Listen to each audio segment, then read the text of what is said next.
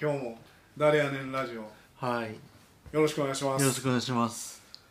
えー今回はどんなはい。旅をしてきたんですか、はい。えっと僕が今回あの乗りたかったのはえっとそうですね。123まあ45まあ5箇所ぐらい乗りたかった路線があるんで。あ路線鉄道、はい。乗りたかったの鉄道、はいであのまあどこに行くかはそのほんまになんていうのか結果論みたいな感じでどこを通るかがメインでその旅行の計画を立てました。それは景色？景色はもう全然しあの考えてないです。あ はい。でえっ、とまず行きたかったのが、えー北越急行北北線。はい。はい。でもう一個が常磐線。はいでそれから気仙沼線大船渡線はい。が2つ目。まあ三陸鉄道もそうです、はい。で大湊線。はい。最後にまあ東北新幹線北海道新幹線うん。を乗りたかったです、まあこれ大体5つなんですけども。鉄道マニアのジャンルで言ったらはい。はい。何になるんですか、えっ、とまあ乗り鉄でしょうね。乗り鉄。はい。乗ってる時こう気持ちが高揚するんですか、あ乗ってるみたいな、ね。遠足気分ですか？うんそうですね。やっぱそのえっ、と珍しい車両に車両とかまあ路線とかに乗るとうわあのネットとか写真とかで見たことあるけどあれにほんまに乗ってるんやっていう感じがしてすごい面白いですね。この地元ここ関西では乗れないものに乗ってるっていう、そうです。うんはいどこが一番こはい、う、まあ、楽しかったというか乗ってんなーってなったの一番どこですか、北北線でしょうね。北北線、はい。えなんていう車両なんですか？車両は HK100 系だったかな、まあその普通列車なんですけどまあ普通の、うん、普通の1両編成です。電車ですけどね、うん、2両つないでたのが 2, 2両ですね。はい。で合計何何泊何日なんですか？えー、っと45678泊6日でしたね。5泊6日。はい。どことどことどことどことどこに泊まるんですか？えーっと1日目は東京。東京。2日目は仙台、えー仙台から八戸、えーそれから八戸から北、えー函館。で東京に戻ってきて帰ってきました、はいご飯は何が美味しかったですか？えーご飯はね、まあ、もうほんまにあの乗り換えのその、えー合間合間に食べる感じでそのあんまりエンジョイしてないんですけど、まあ、でも仙台で一応牛タン食べたのはまあ普通にうまかったですね。やっぱ分厚いんですか？あ分厚かったですね。はい。うん。一人で行く感じがやっぱりうーんまあ2人とかいてもいいと思うんですけど多分そのえー、と電車乗るのがメインなんで、1日12時間とか普通に乗るんですよ。だから多分その鉄道マニアじゃなかったら、なんでこんなことしてるんってなると思いますね、はい。だから例えば1日目東京に行くのにもあののぞみだったら、い。京都からえーあの東京まで2時間半切ってるんです最近は、は2時間25分とかそんな感じなんですけど、はい。えーっと何時間かかったのかな？11時間はかかりましたね。へえすごいな。11時間かけて行ったんや、そうです。えーどあそう。どこ通ったとかは？はいえーっとまずあの京都駅からはい。北陸本線で金沢まで、はい。サンダーバード号を使いました、で、えーえー金沢から上越妙高というところまで、えー東じゃない、えー北陸新幹線。うん。で上越妙高から直江津っていうところまで、まあ、2駅ぐらいなんですけど、まあ、普通電車に乗って、で北北線で、えー越後湯沢ってとこまで行きました。うんで越後湯沢から新幹線で東京ですね。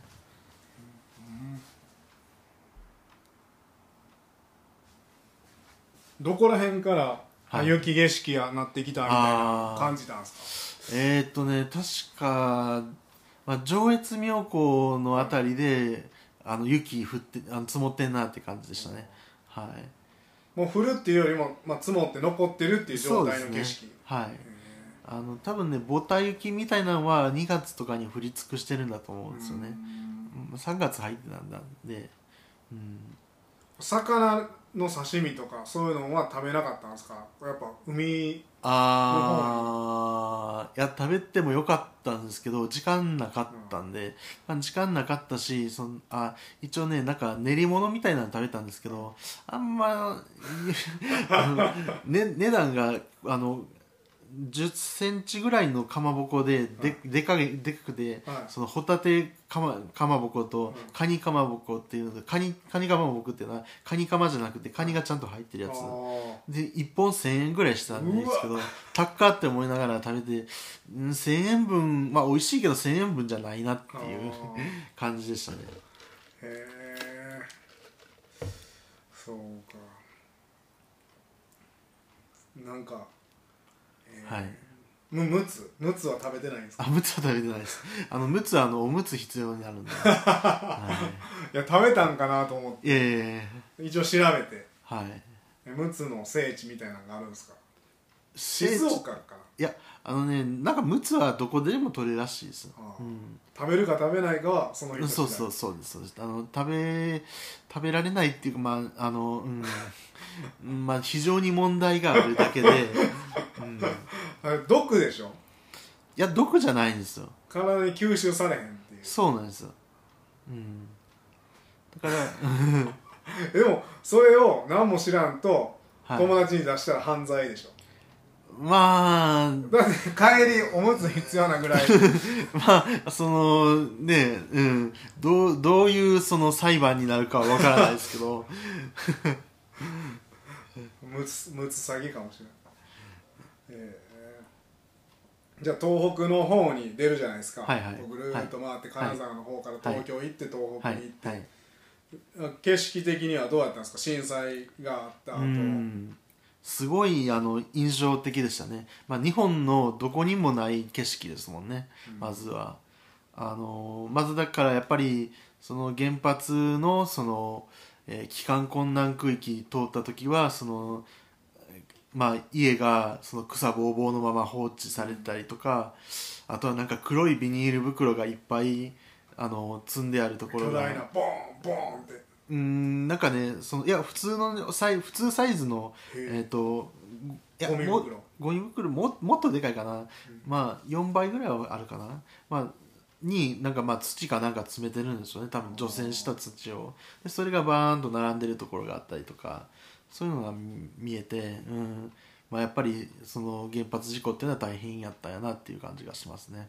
そこ通った時とかも,、もう機材乗ったりして働いてい。る人とかいはったんですか、はいえっとねあのまあ、電車には乗ってないんですけどそういう人は、うん、ただその見えるその道路とかで、そのトラックがガーッと動いてたりとか、その重機がそのあちこちで働いてたりとかしたのは見てましたもちろん人が乗ってるんですね。AI のなんか駆使してじゃなくて。そうですね、うん、大変やん、は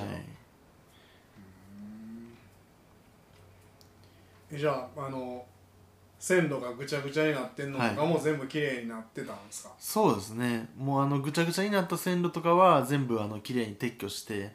で、まあ、常磐線に関して言えばもうちゃんと引き直して。ちょっとだけ内陸に行ったのかな、うん、内陸に移転してって感じですねやっぱこう津波の影響で、はい、こう土地の変化とかがあってなんかこう感じたこととかあるんですか、感じたことですか？まあでもまあ気仙沼とか大船渡とかを見てその公共工事がすごいやってるのを見て、あのすごい正しいことをやってるなと思ったんですよね。経済学的に正しいことを。お金の使い方をちゃんとしてるなと。うん。まあお金の使い方っていうか多分ねその日本の人たちはそのお金の無駄遣いだっていうふうに思う人が大半だと思うんですよ、うん、でなんでかっていうとそのまああの防潮堤と、えー、かさ上げっていうのを両方やってるんですよ、はい、で防潮堤は5メーターの防潮堤を作る、はい、で巨大な水門と堤防を作る、はい、で、えーと、内陸は10メーターかさ上げするっていうふうにその二段構えでその復興してるんですけど、復興したところでまああのまあ、言い方失礼ですけど正直村とか町とかじゃないですか、はうん、そう東京とかだったら別ですよ。その、はい東京みたいにすごいあの人がいて経済活動がある場所がその、えーなんていうのかな。あの被害を受けたら大変だから防潮堤作ろうっていうのはそれそれは分かる分かるっていうかその素朴に理解できると思うんですけど、その人口何千人とか、まあ、1万人ぐらいかなの町に、うん。その巨大な防潮堤を作って、えー、傘掛けしてっていうのはその日本の人から見たら、あのー税金の無駄遣いちゃうんかっていうそんなんよりはもうちょっとその高台に移転するだけでいいんじゃないかっていうふうに思う人がいると思うんですよ。うん。でも、まあ、あえて僕はそのそれはありなんやでって言いたいですね逆に、うん、それはその気仙沼の人たちとかのその雇用を生んでるんですよ、はいうん、で、えー、とここからその経済学の話をしたいなと思ってたすす。あの勉強してきてないんで、はいはいはい。経済教えてください、は いあのまあ経済学っていうのは、まあ、あの儲けるためのものではあんまりなくって。まあそうなんや。の僕儲けるもんやと思うんです経うん済イコールなんかそうです。ね金儲けみたいなイメージです誰あのみんなが儲かるにはどうすればいいかっていう感じの。経済学学問なんですね。人じゃなくてうん。どう全体的に生きていくかみたいな。うん、そうですね、まああのけまあ、ただその金儲けを追求してる経済学者っていうのも結構いるんですよ、はいで、えっと有名なのはノーベル経済学賞を受賞したはい経済学者が3人かなんか集まって、はい。あの投資ファンドを作ったことがあるんですよ。へでそれがあのめっちゃいっぱい資金を抱えたんですけど、はい。破産しちゃったんですよね。ービットコインみたいな。そうビットコインではないんですけど。そんなんしか知らへんから、へえ。破産とか大変やん。そう。めっちゃ集まったお金、うん、そう全部集まったお金パーになったんですよもうそれどうやって溶けていくいったんですか？それはね確かねロシアかなんかでその通貨あのつアジア通貨危機っていうのが97年にあったんですけども、その時にそのえっ、とねまあロシアとか、まあ、その辺の国は崩壊せんやろっていう、はい。あのこ国債とか買っても、あのちゃんとあの返してくれるやろってあの思ってたんが意外とうまくいかなくて、え怖っうん、で潰れたことがあるんですよ。まあまあ、だからそういう人、まあ、もいるよっていう話で、まあ、はい。はいそれはそれとして、はい。であの、まあ、経済学っていうのは、はい。まあ、一番その一丁目一番地っていうのか、はい。最初の最初っていうのは需要と供給っていうその2つから始まるんですよね。はい。で、えーとね、例えばこう、まあ、あの日本だったらもう何でも、まあ、お金さえ持ってれば欲しいもの手に入るじゃないですか、はいで例えばその消しゴムが欲しいって思うじゃないですか、はい。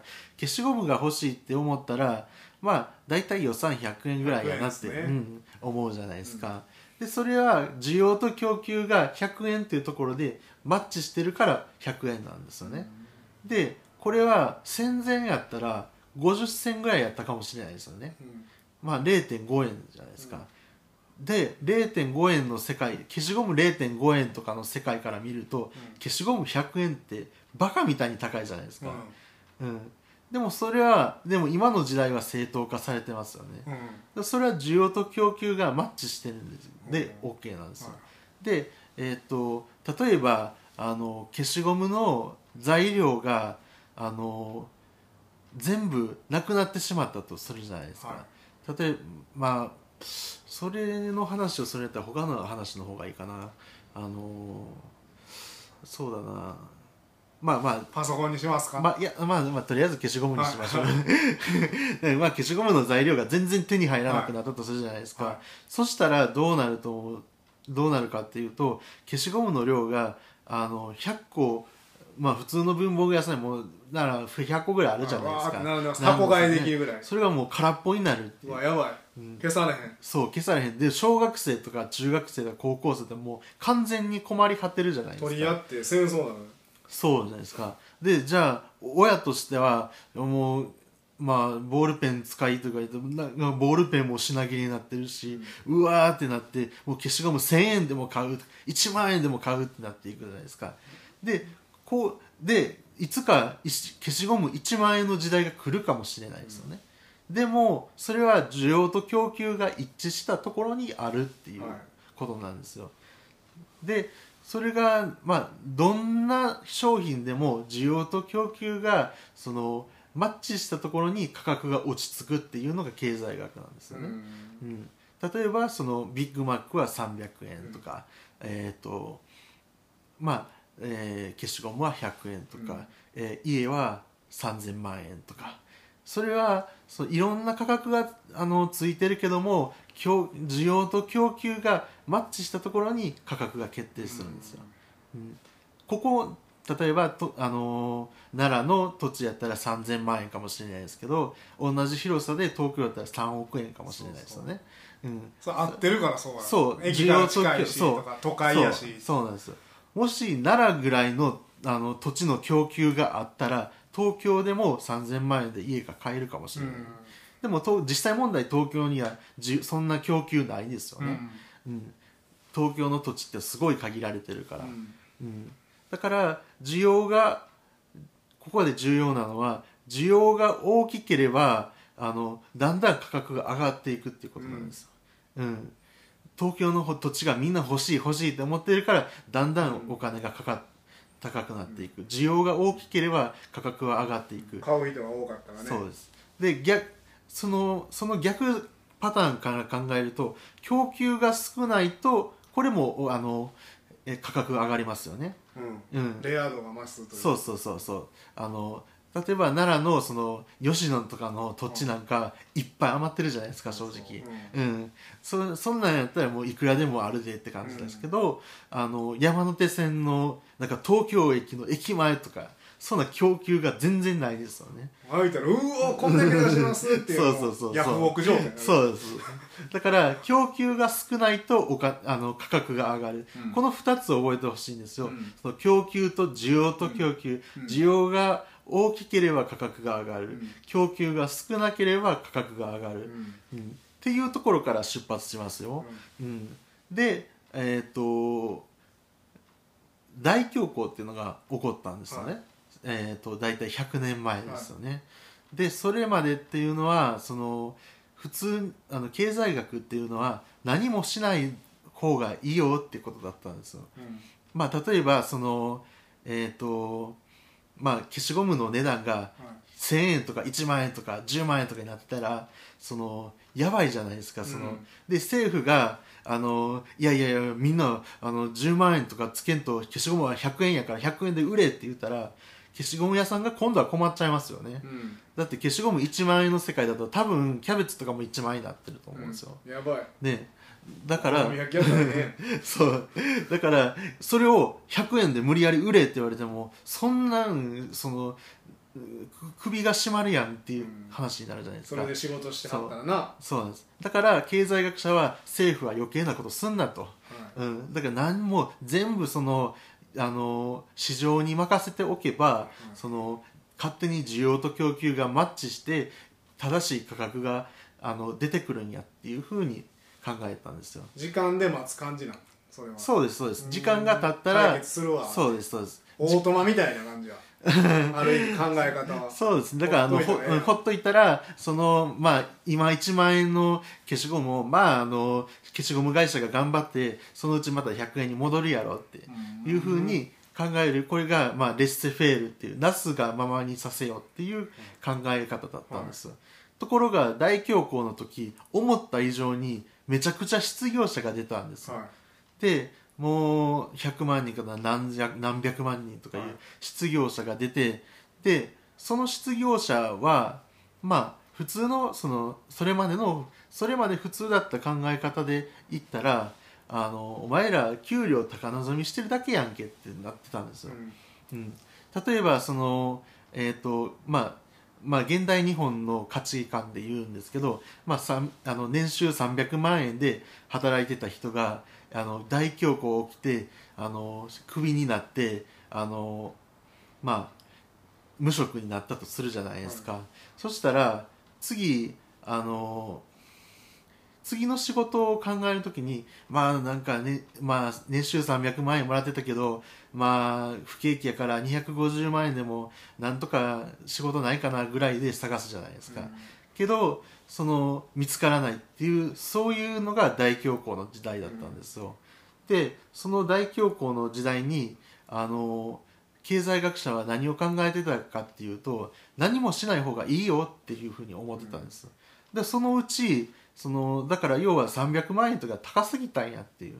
まあ、そのうち200万円とか100万円とかになってで100万円とかになったらあ、まあ、100万円でもしゃあない働こうってなるやろうって、うん、で物価もあのそれに合わせて、まあ、100万円年間100万円しかもらえなかったら、うん、あの1回の食事に1000円とかかけてられないじゃないですか、うん、だから200円100円とか200円のご飯しか食べられないじゃないですか、でも、うん、でもレストランの価格もそれに応じて下がっていくやろうって、うん、ほっといたらそのうち年収100万円でみんな幸せにあの過ごせる世界が来るんちゃうかって思ってたんですよ。ところがそんなことにならないですよね。そんなもう100万円で全然生活できんし、うん、もうそんなもう無理無理って、うん、であのレストランの側もそんなそんなに合わせてなんでそんな練習100万円の人に合わせて100円のランチ作らなあかんねんってなるじゃないですか。だからあの結局あの失業者はいっぱいいっぱいいるまま、うん、であの物価は高いまま、うん、であの政府どうにかしろって言われてるっていう状態になってケインズさんっていう人が出てきたんです。ケインズさん。はい。ジョン・メイナード・ケインズアメリカ人ですか？ドイツ人えーと、イギリス人イギリス人。はい。で、えー、ケインズさんは何をしなさいって言ったかっていうと、はい、公共事業をしなさいって言ったんです。公共事業。はい、はい、例えばその大恐慌時代っていうのはもうお金がとにかくないわけですよね、うん、だからその工場にも投資しないし、うん、だから工場に例えば投資してもそれの商品が売れるとは限らないじゃないですか、うん、だってみんな失業してるんだ、うん、失業者がそのまあなんか、えーと、高級ななんか高級腕時計とか、うん、そんな買わないじゃないですか、うん。それだったら高級腕時計の工場はあの作っても無駄じゃないですか。だから投資はしないってなる、投資はしない投資はしないってなってるとどんどんどんどん経済が縮小していくだから政府が無理やりそのえっ、ー、と公共事業をして仕事を作りなさいって言ったんです、うん、これまでの経済学者からしたらほっといたらええやんって思ってたんですね。であので政府があの消しゴムは100円って決めたら、うん、そそのややこしいことになるからそんなこともすなってもう政府が何もすなって、なってたのをケインズさんはいやいやちゃうんですよ。公共事業ってのはやったらいいんですよって言ってたんですよね、うん、でこれまでの理論だと1億円の公共事業をするとするじゃないですか、はい、そしたらなんか1億円が消えるだけで、うん、損した損した何のためにこんなんしてんねんそうそうそうそうそう。なんです。でもそうじゃないですよってケインズさんは言ったんですよ。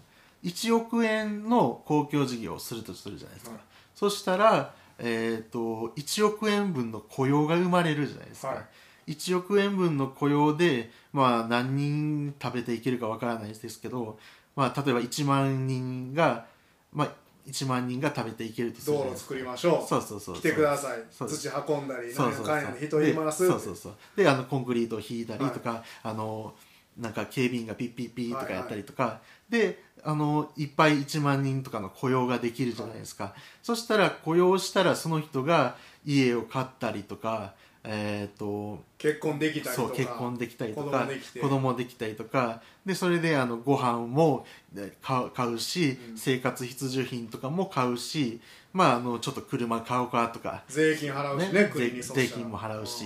そう。そしたら1億円が消えるだけじゃなくて1億円が1億円の価値じゃなくて1億円だったまあ、例えば1億円で箸を作るとするじゃないですか、はい、1億円が箸に変わっただけじゃなくってその箸を作った人が、えーと、生活必需品を買う、うん、え車を買うってどんどんあの広がっていく。例えばトヨタが儲かる、うん。橋を作ってるはずなのにトヨタが儲かる。レストランが儲かる。なんか1億円以上の価値が出てくるわけですよ、行き来するもんね。もし橋なんかできたらこっちの人がこっちに来てなんかこうってそうとか。そう。それだけじゃなくて、うん。その橋を作った人が、えー、とパソコン買ったりは車買ったり、はい。えー、と家を買ったりしていく、はい。はい。そしたら不動産屋さん儲かる、うん。車屋さんも儲かる。レストランも儲かる、えー、となんかイオンみたいなスーパーも儲かる、うん。どんどんどんどん波及していくじゃないですか。そしたらどん1億円以上の価値が生まれる。うん。でそそれでどんどんどんじゃああの1万ふあの無無職だった1万人があの職を持ったんやったらあの車も買うやろから車の工場を作ろうって。車の工場を作ろうってそしたら車の工場に投資しようって。でそしたらさっきまでなかったはずの投資があるじゃないですか、うん。さっきまでさっきまで無職やった人がもう車なんかそんなとても買えへんわって言ってた人が、あの車を買えるようになる、うん。車の工場を作らなあかんようになる。じゃあトヨタがお金出すようになるっていうふうにどんどん波及しは波及していくっていうのがあのケインズさんの主張だったんです、うん。だから1億円が消えるあの橋になるだけじゃないんですよって、これを乗数効果っていうんです。乗数効果。はい。乗る数の効果って書いてうん。乗数効果っていうんです。へえいやそれまあ気仙沼とかあっちの東北の,、はい。あの開通し2年前でしたっけ？に開通はいはいしたところを通って、はい。そのケインズさんのやってることを思い出したんですか、そうなんですそれは何を見てはい。それ思い出したんですか、それはねそのまず町をはい。10メーターかさ上げしてるっていう話を聞いて穴掘って土。そう。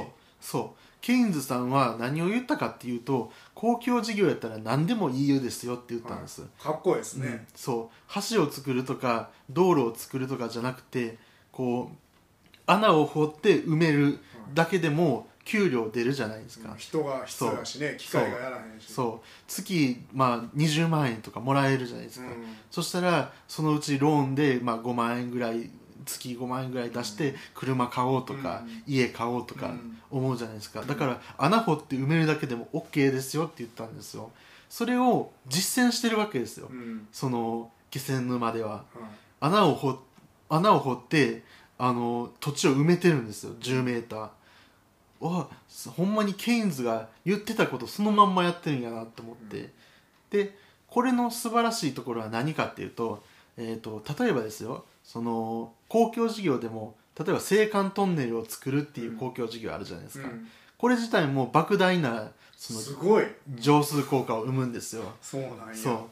だってそうじゃないですか。そのけもうとんとんでもない数のそのなんかマシーンとか作らなきゃいけないし、うか。の穴掘る人いただこの青函トンネルの公共工事の問題点は一つあってあのフェリーがなくなるああ儲ける人がおれば損する人が出てく仕るんです事なくなる人がおるそうです。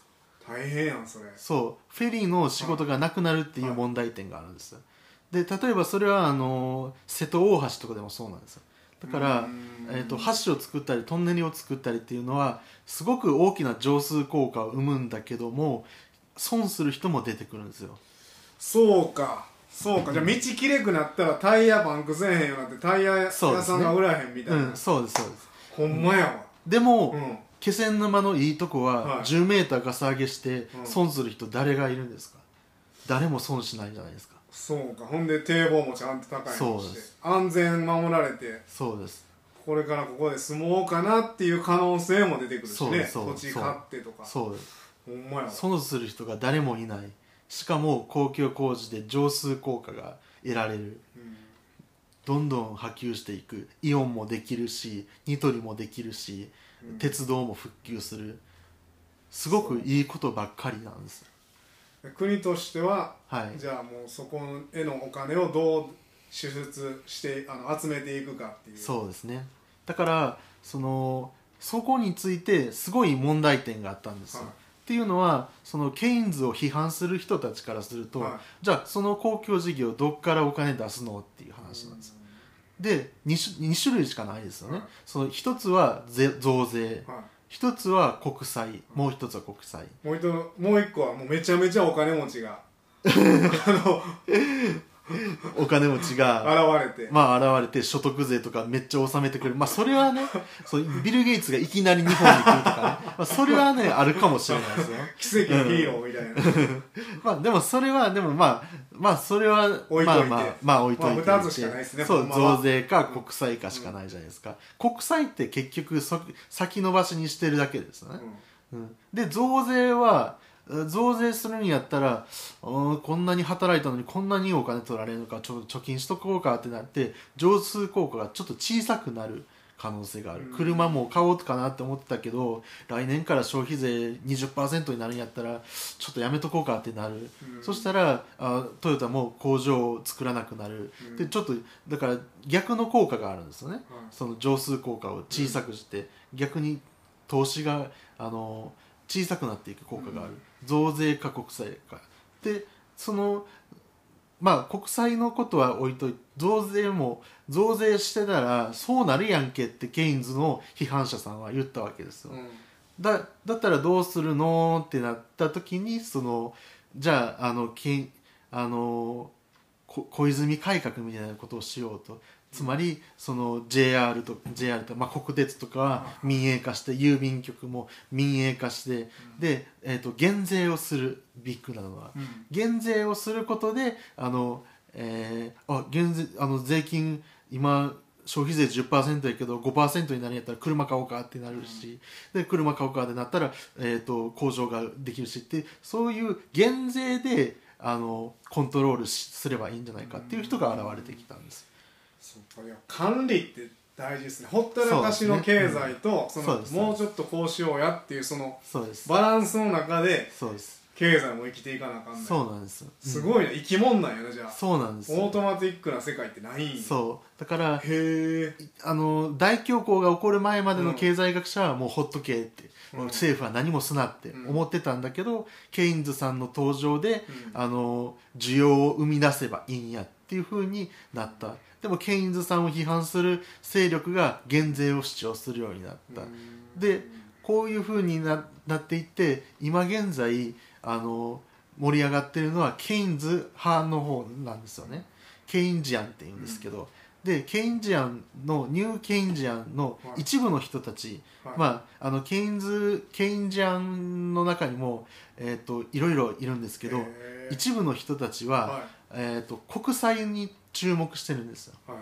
で国債を今日銀ってありますよね、はにえー、と僕らが持ってるその一万円札とかって、みんな日銀が発行してるじゃないですか、で日銀がどうやって発行してんのって言ったらあの10円とかでで1枚の紙に紙をす紙にブーってプリンターでインクつけてるだけですよね、うん。うん、な何のその代償もないですよね、うんで要は国債をその日銀がプリントしたお金でチェンジしたらいいと。そしたらあ例えば日本国が国債1億円すりますよって言って日銀が「はいじゃあ1億円すりますよ」って言って。で1億円が手に入るじゃないですか。だから1億円を公共投資にして公公共投資にして公共事業にしてで上数効果が生まれる。こういう感じやずっとそうということはどんどん国債を吸ってどんどんあのお金を日銀からもらえばどんどん経済良くなるんちゃうかっていう、まあでも人間ってうん、心の底に不安っていうのがあるから、うん。す吸った分吸った分である人はちゃんとそれ言うこと聞くけど、うん。いやいやまたいつどうなるか分からへんからって言って貯める人が現れるとうん、そのニューケインジアンのような人たちの考えはうまくいかへんですよね、そうだからえなんかそうふ給付金とかあったじゃないですか、はい。10万円もらった、今アメリカ人はあの今度の3月か忘れましたけど14万円新たにもらえるんですよ。1400ドル、えでどんどん国債吸ってるんですよそのために。あアメリカの国債を。ーはでその市場関係者はうんって思ってるんですよ。い、大丈夫かこれと。そうそう。だって国あのアメリカの国債ってその利利回りもその入札で決めるんですよ。例えば、まあ、あの1億円の国債に対して10年後に1億400万円にして返しますよ。ってなったら4%の金利ですよね、うん、1億100万円にして返しますよって1%の金利。ってことはえっ、ー、とアメリカ国債って今まあめっちゃ信用があるじゃないですか、うん、うん、まあやばいなじゃあ。そう株とかやってると終わってるやんそんな。めっちゃ怖いやん今じゃ。そう。今みんな思ってるんですよ。だからアメリカ国債さすがにすりすぎちゃうかって。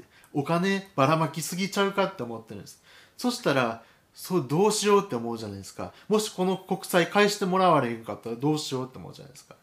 そそしたらもし国債を、うん、えっ、ー、と返返してもらわれへんねやったらじゃあその分多めに利子つけてほしいですよね、うん、うん、だって帰ってこないかもしれないんだから。やば。ってことは金利が上がるじゃないですか、うん、金利が上がっていったらインフレーションも進むし株価はちょっと怖いから下がっていくし。お金持ちもやばなるしお金もない人もやばなるやん。そう。だから今みんなが注目してるんですアメリカの国債の影響について。そんなん日本めっちゃ打撃受けるやん。絶対に。そうです。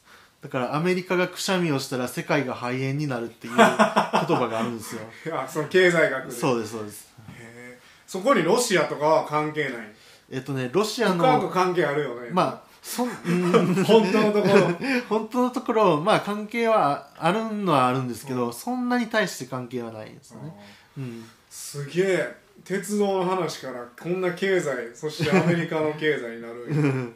じゃああの誰やねんさんはどう思ってるんですか、はい、そのまあ、自分がまあ投資とかもししてるんやったら、はい、そのこれからどうしようかなとか不安でしょ、はい、お金をどう増やそうか、い、やも守って貯金しとこうかってなるんちゃうんですか、そうです。だからえっ、ー、と国債の金利については、もう世界中の投資家が注目してます。でこの間えっ、ー、とまあ、つい23日前だと思うんですけど、えーとだあの国債の入札があったんです、はい、アメリカの。であの予想外にその金利が安かったんです。って、ことはみんなあの国債をあの信用してるってことなんです。うん、もし信用してなかったら国債なんかもう売ってしまえってなるじゃないですか。うん、売ってしまえってなったら金利がゴンゴンゴンゴンって上がってで企業が借り入れるあのための金利も上がっていてでうわあのこんな高い金利であの工場建てられへんわって工場がの話がなくなったことになって投資がなくなっていって、うん、経済が縮小していくってなうん、なっちゃうんですよ、うん、だからすっごいみんな注目してるんですけど、あ大丈夫やったっていうふうにあの安心感が広がって今ちょっと株が上がってます。でもどうなるかなんてやっぱ人間には分からへんな。そうなんです。全然分からないです。だから今国債をアメリカの国債を一番たくさん持ってるのが日本なんです。はい。やばいやん。で日本の、うん、えーと、例えば保険会社とか、はい、えっ、ー、とまあにになんか、はい、まあ、年金機構ですね、はい、あの GPIF っていうんですけど、うん、まあ、があのまあアメリカの国債やったら安心やろっていうんで持ってるんです。すごいたくさん、うん、アメリカの国債やったら安心やしその1%とか利子つけてくれるんですよね、だだってそんなあの銀行の今定期預金に預けても0.001%とかじゃないですか。でもアメリカの国債に買っておけば1%つけてくれるっていう、うん、すごいな、うん、お金持ってる人だとそうするわな。そうです。けどこれアメリカもしかしたら返せへんのちゃうかって疑問がふっと湧いてくるともう疑心暗鬼の世界ですよね、うん、でそういう疑心暗鬼の世界でぐぐっと金利が上がってきたらうわやばいってなってみんながあのザーッとそうかそうか。資金を引き上げるっていうこともあるんです怖っ。そうすごい怖い今本当に怖い時期に入ってると思います。へえじゃあお金も紙切れになる可能性もあるっていうそうですね大きく言えば、はい、はい、だからその国債をいっぱい吸ってで、えーと、お金と交換してそれを公共事業にしましょうっていうのは景気に対してすごくいい効果を生むと同時にその際限なくお金があの価値を失っていく可能性があるんですよね。そのめ例えばあの日本の政府がなんかもうわーってなっちゃってこれから毎日毎日1 10万円あげますとか言い出したらもうもう生活おかしくなりますよね。うん、もうどんどん値上げになり10万ますよね。円多分みんな使わない。そう使わないし。検索せえへんもんそうあのもうああうわどうしようってなりますね。もう10万円はわーってもうタクシーに5万円あげるわとか言ってもうめちゃくちゃなインフレになるじゃないですか。まあそうはならないんですけどその実際にはね。だってそんな法案はだあまりにもバカバカしくて実現しないんですけど、まあそういうその景気に対してすごくいい効果がある特効薬であると同時に副作用が時限爆弾のように眠ってるという。すごいそういうせめぎ合いの時代なんですよね。ケインズさんの考えてることはいいけど、はい。そこにたどり着くまでの方法を、はい。ケインズさんみたいな人が現れて考えてくれたら ケインズさんの穴を掘って埋める事業、まあ、はい。雇用を生みながら他の雇用でお金もろた人がまた誰か雇用したりこう支払って、はい。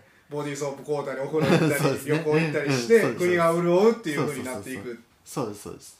えーそれを開通した新しはい。い鉄道を乗りながら しみじみ思ってたんですか？そうですね。だからあの穴掘って埋めるっていうのはその今だから言ったじゃないですか。そのトンネルを取ったらフェリーの人が、はいい。あの職を失うとか、で穴掘って埋めるっていうのはあの誰も傷つかない。はい。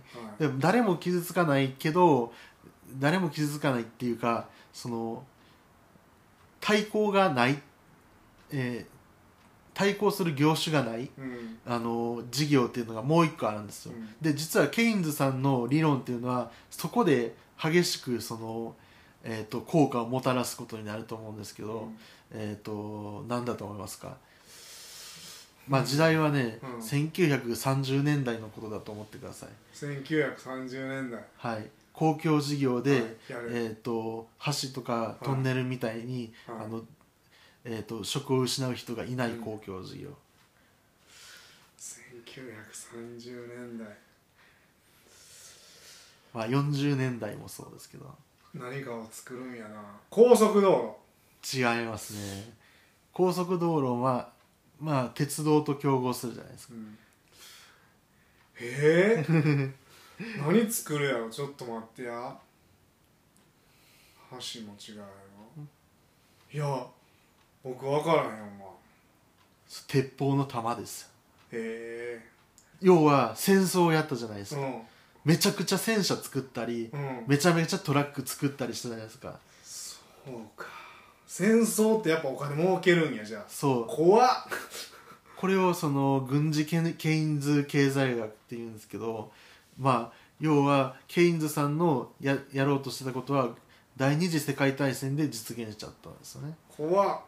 なんかいい感じやけど実は 争いに向かうんや。そうなんですよ。だからまあその第二次世界大戦で莫大な量の弾を消費して爆弾を消費してで、えー、と結果的に潤ったんです。人類というのは。なんか誰かが言ってたけどこんななんかき汚い世界というか曲がった世界やから、ラブホテルは潰れへんって言ってたのに似てるっす。ね うんそうですね。まあ全然あの額は違うけど。はい。まあ、ただそのケインズのその言ってたことは軍事だけでその、えーとまあ、実現するわけじゃなくてあの気仙沼を10メーター埋め立てるとかそういいこともあるんですよね。で青函トンネルとかもすごくいい事業であのまあ確かにフェリーの方には申し訳ないけどもでもフォフェリーの人にしたってその、まあ、青函トンネルのその関係のその仕事に転職すればいい、うん。わいいっていうかまあそれは難しいかもしれないんですけど。でもコンビニの近くにコンビニがあるみたいな感じで、青函トンネルできてフェリーがあってって、今度フェリー乗ってみようかとかもなるかもしれないし、うんそうです。そうです。そういうのもあるからいいかもしれないですね。そうです。だから青函トンネル作ったらじゃがいもとかをガンガン輸送できるじゃないですか、あそうか。あの牛乳とかね、だからそういういいことの方が大きいからその公共事業っていうのは基本的にはいいことなんです、うん。うん。そうか。だって飛行機で物を運ぶとか輸送するのとかはい。船で輸送するのとかもはい。なんかそんなに似てるよね。なんか飛行機やったらこう、まあスプレー運ガスのあーそうですね。運ばれへん、うん。でも船やったら運べると。そうですそうです。なんやろ。えーっと必要としてる人のうん。なんか、何やろ分かれるというか、うん船が好きな人はほんまに船好きになるし はい。極端な話鉄道が好きな人は鉄道が好きになるし、はい。ってこうに二極化というかこうそうですね、うん。分かれますね、まあだからそれも結局需要と供給なんですよ。だから例えば青函トンネルができて牛乳を輸送できたるようになったからもう牛乳は船に乗せませんよって言ったら供給、えー需要がなくなることじゃないですか。でも仮にフェリーがいやそんな青函トンネル通るあの運賃よりもはるかに安くしますよって言ったら供給がこうギューッと下がってきてか。価格が生まれるじゃないですか。そうか。そうだから需要と供給はくーっとこうあの2つのえっ、とまあ線なんですけど2つの線が交わったところにいつも価格が決まるようになってるんです。うん。そうかゆっくり運べるものはこっちでいいし、うんそうです。時間でプラスまあ50円、1そうですね。個た、うん。一個あたり50円でなったらこっち選ぶしって、だからどっちもまあプラスになるっていうことの方が大きいかもしれないそうですね。まあでそのなんていうのかな人っていうのは早く欲しいって思うじゃないですか、例えば新しそう新しい iPhone を買ったとかやったら明日届いてほしいじゃないですか、うん。すぐみたいな、iPhone 注文してから6ヶ月待ちですとか言われたら はってなるじゃないですか、う次新しいの出てから到着しそう。ん、でた例えばうん。10万円のうん。iPhone は明日届きます、はい5万円の iPhone は6ヶ月後にた届きますわ悩むな。難しいでしょ。真ん中ぐらいがいいかな。真ん中ぐらいがいいですよね。うん。にあのへじゃああしうんでも高いけど明日欲しいから10万円出すってなったりするんですよね、で日本人間ってそういうふうにその我慢できなかったりするじゃないーですか。そうやな今やったら Wi-Fi やな。そう。多分。だって2800円でいけるギガとかあってもスピードがめっちゃ遅いから、はいはいはい。 NURO 光に変えそうですたりとかね。うん。わかるわその話。その時間にお金払ってるわ。そうそうそうそう。だからあのこれも昔の経済学は考慮してなかったことなんですよ。そのあんまりね。うんそうか、うんこんなふうになるなんか思ってないわな。そうです。だ時から間にやられるなんか。うん。だからじーっと待つのがなかなか難しいもうどうしてもパンパンパンと手に入るんやったらちょっと高くでも買買っちゃうっていう風になっちゃうとか、まあ、例えばまあそれもそうですしうーんとね他には何があるかな。うーん。まあえっとねなんかねそのただしなんかこう絶対その他にもっといい方法があるのに悪い方法を選んでしまうことってあるじゃないですか、まあ、その iPhone の例じゃないですけど、うん。っていうのも含めてあの経済学にそのそのそのなんか人間の習性みたいなのを織り込んでいこうっていうのが行動経済学っていう学問なんです。うん。うん。すごいな人間の心理というか、うん。こうこういう欲望というかそれもうまいことそうです。練り込んではい。カニカニかまぼこみたいに。そうですね。マジで？はい。じゃあ経済学も学んでる人はあやっぱ俺はこれやなっていう何々派じゃないけどはい。結構そういうの分かれるんですか？そうですね。派閥に結構分かれてるんですよ。でそれ喧嘩し合うっすか、喧嘩してますね。あそうなんや。ここでこんなお金使うんがこうなるんやとか、そうですそうです。ここで我慢しろやみたいな、そうですね、うん。えーじゃあケインズさんは太っ腹なんやな多分。そうですねまあ、うん。ケインズさんは、えっとケンブリッジ大学だったかな、まあ、であのケンブリッジ大学のお金を渡されてたんですよ。これをうまいこと増やしてくださいって言って。そしたら何倍かにして返したんですよね。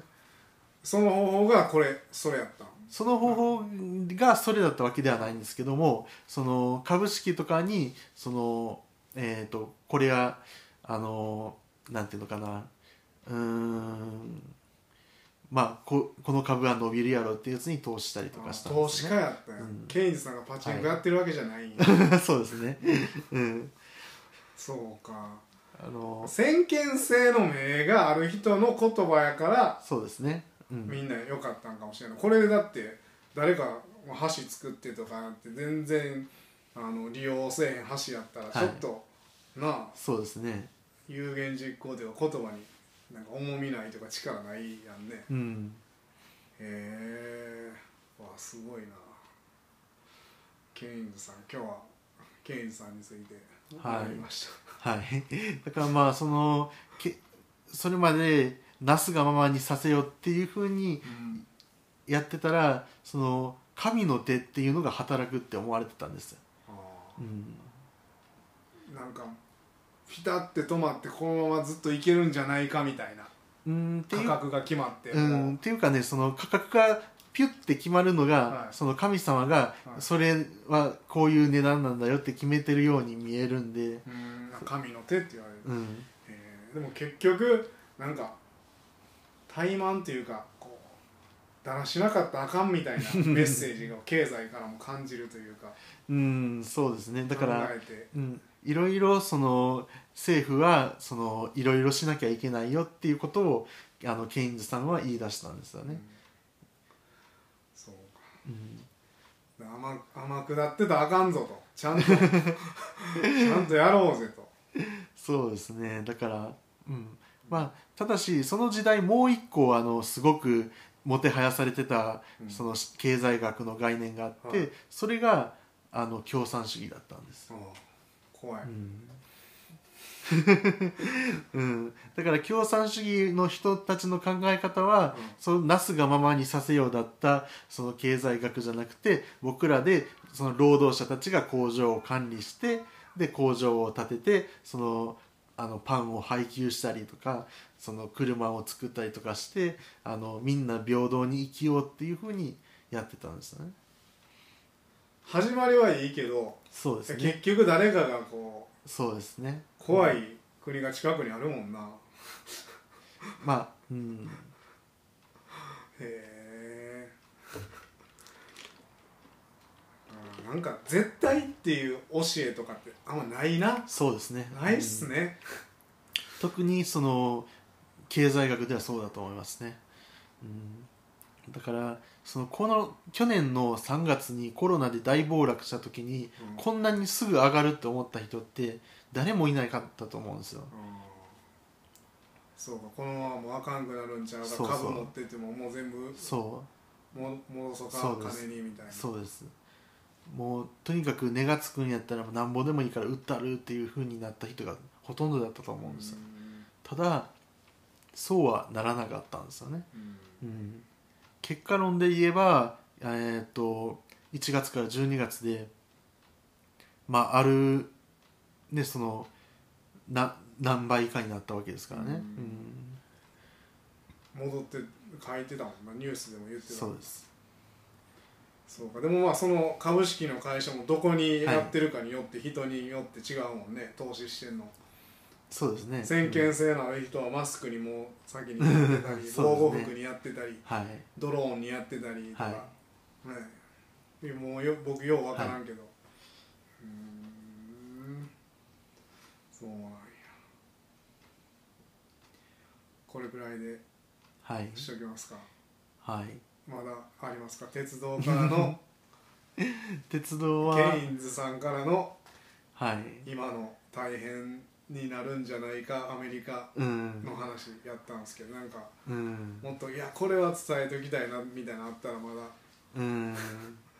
まあでもねやっぱり北海道の鉄道にもっと支援してほしいなと思います、これ聞いてる人、いやもっと聞いてる人そうまあそれもそうなんですけど国がもっとそのお金出してもいいんじゃないかなって思ってますとね。うん、あっていうのはそのまあ気仙沼を10メーターガサ上げした話じゃないですけどその北海道のその線路をあの改良したりとかあの新しい車両を入れたりとかそういうふうにその、えー、と国がお金を出してやったらそうやっぱり乗数効果が生まれますよね。そうやな。手つかずの森のところとかにレール引いてこそうですね。そこがうん。途中下車して栄えてキャンプ場になったりとか、はい。